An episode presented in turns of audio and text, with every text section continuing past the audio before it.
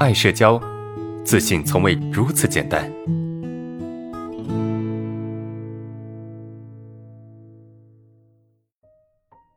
来看第一个问题，第一个问题是这样啊，老师好，社恐人为什么容易生病呢？啊，最近老是生病，心不在焉的啊，导致是害怕导致的吗？该怎么办？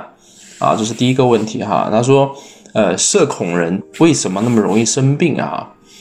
呃，其实跟社恐人没什么关系啊。我觉得这跟跟跟什么跟社恐不社恐其实没有太大的关系。社恐人不一定会比较容易生病。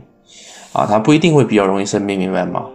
他可能只是你现在的一个身体状态比较容易生病，或者你现在身体状态是不好的，所以就显得好像说让你觉得社恐人比较容易生病。其实跟社交恐惧是没有什么关系的。我认为啊，跟社交恐惧是没有关系，因为社交恐惧它它在心理层面上的影响非常大，但它在身体层面上的影响其实是很有限的。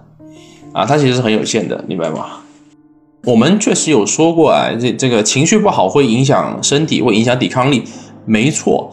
但是呢，当你的身体是比较好的一个状态下，其实是不容易受影响的。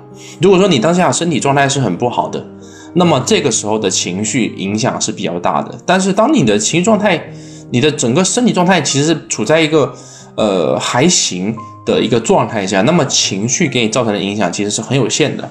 啊，当然，从长期来讲，从长远来讲，情绪确实会影响身体，这个是这个是肯定的啊。从长远的角度来讲，但是短时间内它不会让你的状态变得很糟糕啊，它不会让你变得很容易生病啊，这个是不至于的。所以你现在你说你很容易生病，我觉得跟其他方面是有关系的，情绪的影响只是很小的一部分啊，跟你的其他状态是有关系的。